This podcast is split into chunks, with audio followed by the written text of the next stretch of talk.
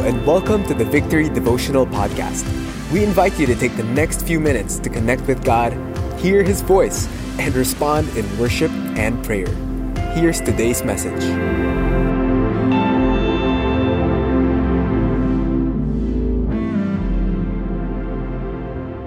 What an amazing time to worship the Lord even this week of Christmas.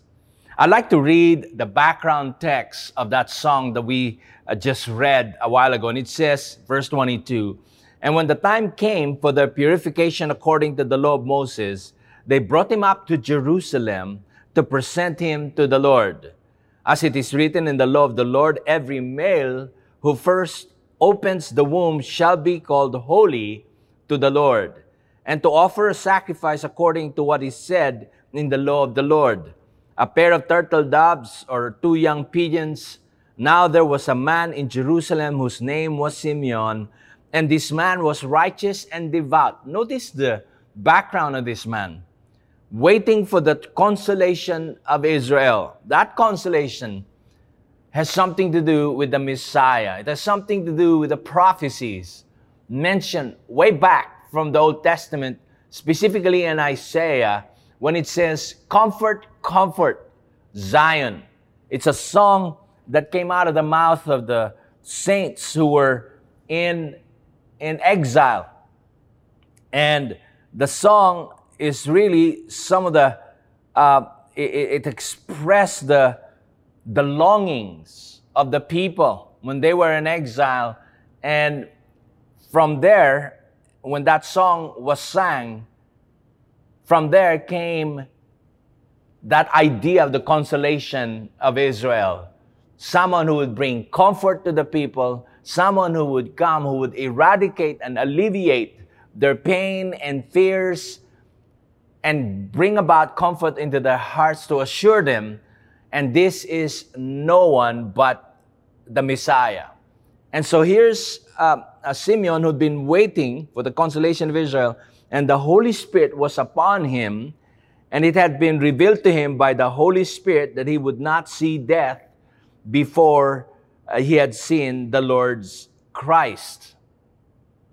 And he came in the Spirit into the temple when the parents brought in the child Jesus to do for him according to the custom of the law. He, he took him up in his arms and blessed God.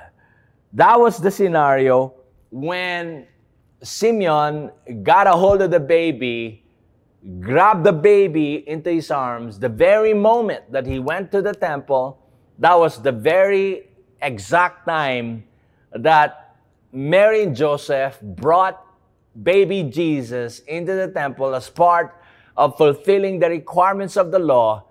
And so, therefore, they had a chance to cross paths and that moment defined the promise of God upon Simeon when the Holy Spirit had told him that he will not pass without seeing the baby. And it did came to pass. It did come to pass. He held the baby and he couldn't help but worship the Lord and bless and bless God.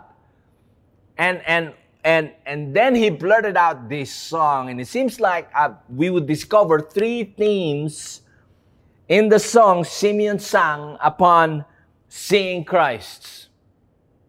Three themes that I'd like us to uh, uh, uh, decipher out from the song so that we too can see uh, the very reason why Christ came. And the first one is something to do with worship. Worship. Obviously, Simeon and Anna and the rest of the other people who have been waiting for the consolation of Israel. Consolation of Israel is another term for the Messiah. Those who've been longing because they've heard the promise. Even way back in Genesis, the seed will come through the woman. And that promise has been given, specifically expounded and explored even more in Isaiah. And so it had been that longing, there's that longing in their hearts long before, waiting for thousands of years, hundreds of years for the Messiah to come. And finally, in all those time of waiting, could you imagine? Simeon himself was holding on this promise in his own arms. And what was what were all, all the themes in that song? Were, First is worship. He said before God, he said, Lord, now you're letting your servant depart in peace according to your word. Lord, he had acknowledged the Lord. He had been in that mode of worship for years, waiting for that promise given to him by that angel. But it's not just a promise given to him by the angel, but it was actually the ultimate promise of God for mankind. So he couldn't help but worship God and bless him. May that be the, uh, the, the pursuit of our lives worship. Even when the sons of, of God crossed the Red Sea and crossed Jordan River, the main point is for them to worship God freely in the, in the, in the land of the promise. The, in the land that the Lord promised for them. That they may worship God unhindered. And that's the ultimate goal for all of us. Salvation has come so that we all come and worship God together. That's why in heaven, when we get there, there will be no more evangelism. We don't have to convince men already. Everyone's convinced and everyone's worshiping in heaven.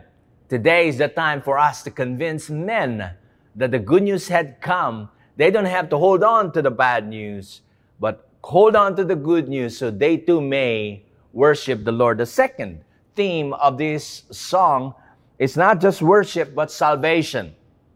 It says in verse 30, For my eyes have seen your salvation that you have prepared in the presence of all peoples.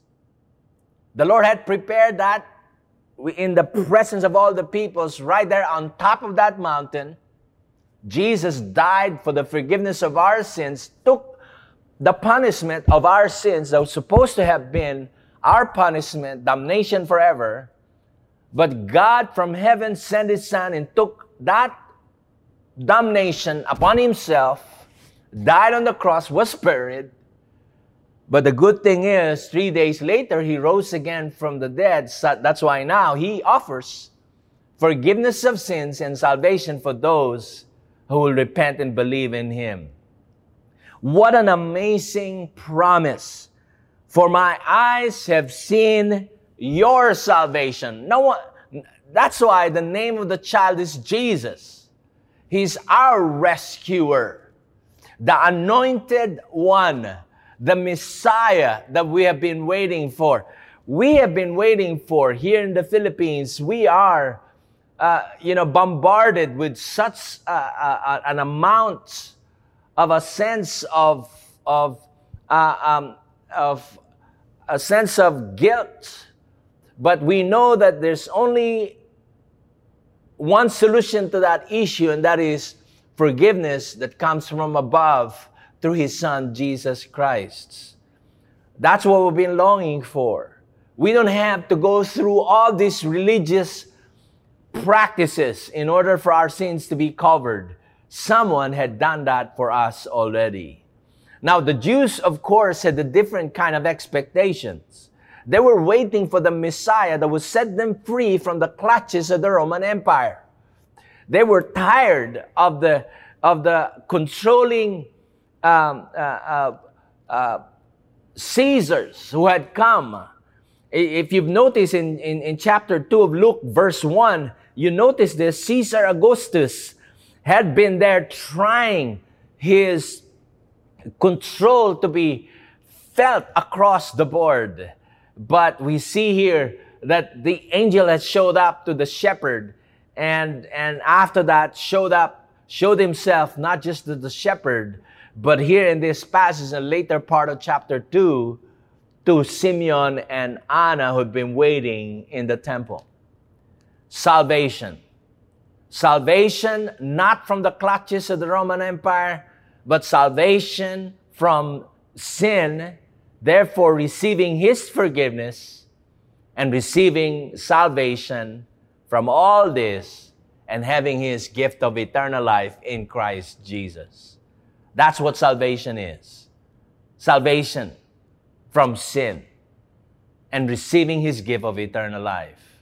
And so, what else do we see? Not just worship in that song, a desire to magnify the Lord, not just the package that the greatest gift that we can ever receive this Christmas is the gift of salvation.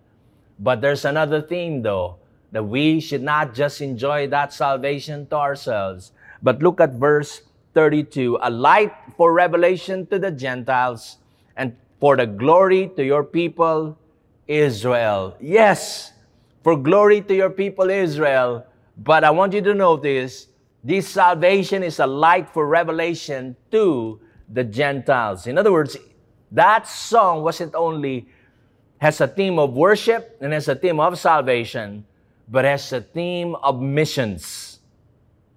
The song was missional.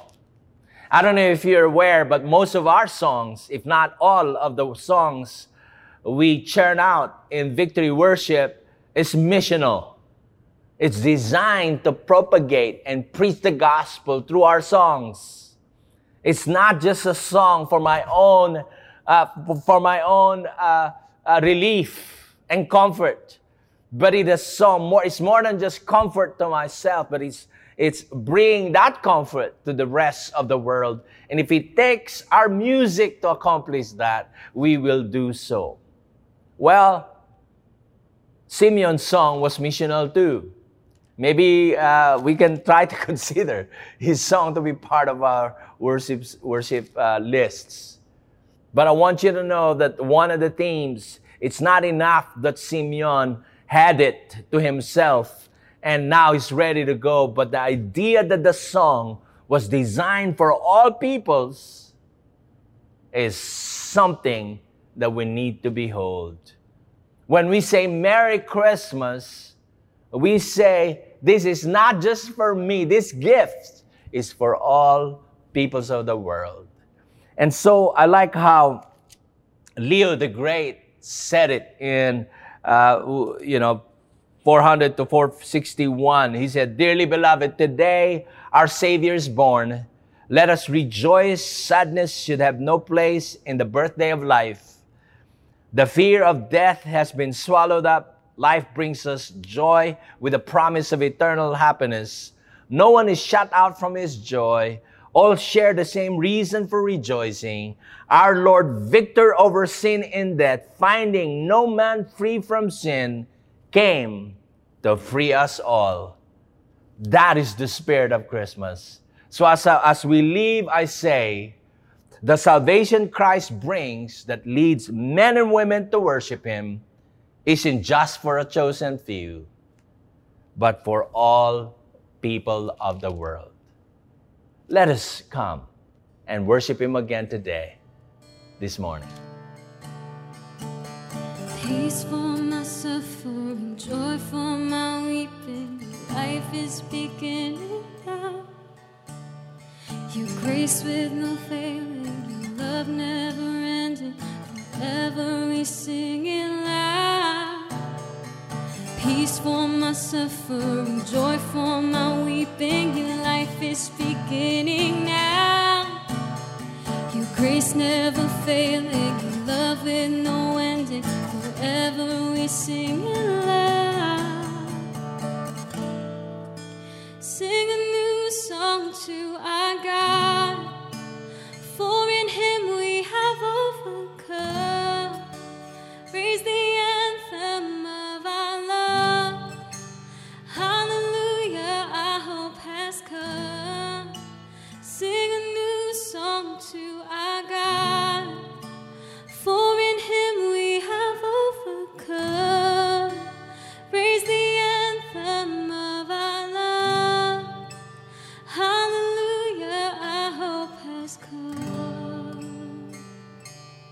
Amazing. As we leave, and I want to greet everybody Merry Christmas, I want us to know that truly Christ has come in order for us to be able to be reminded that it's all about Him. We worship Him. Yes, we celebrate with loved ones and friends and, and even remember the loved ones we've lost due to COVID. But I want us to know that the real essence of Christmas is to worship God. And this worshiping of our Lord is because salvation has been made possible for you and I. And so, therefore, we don't just keep it to ourselves, but let that be shared to the rest of the world. The Lord bless you and keep you. The Lord make his face shine upon you and be gracious to you. May the Lord turn his face toward you and give you peace. Merry Christmas.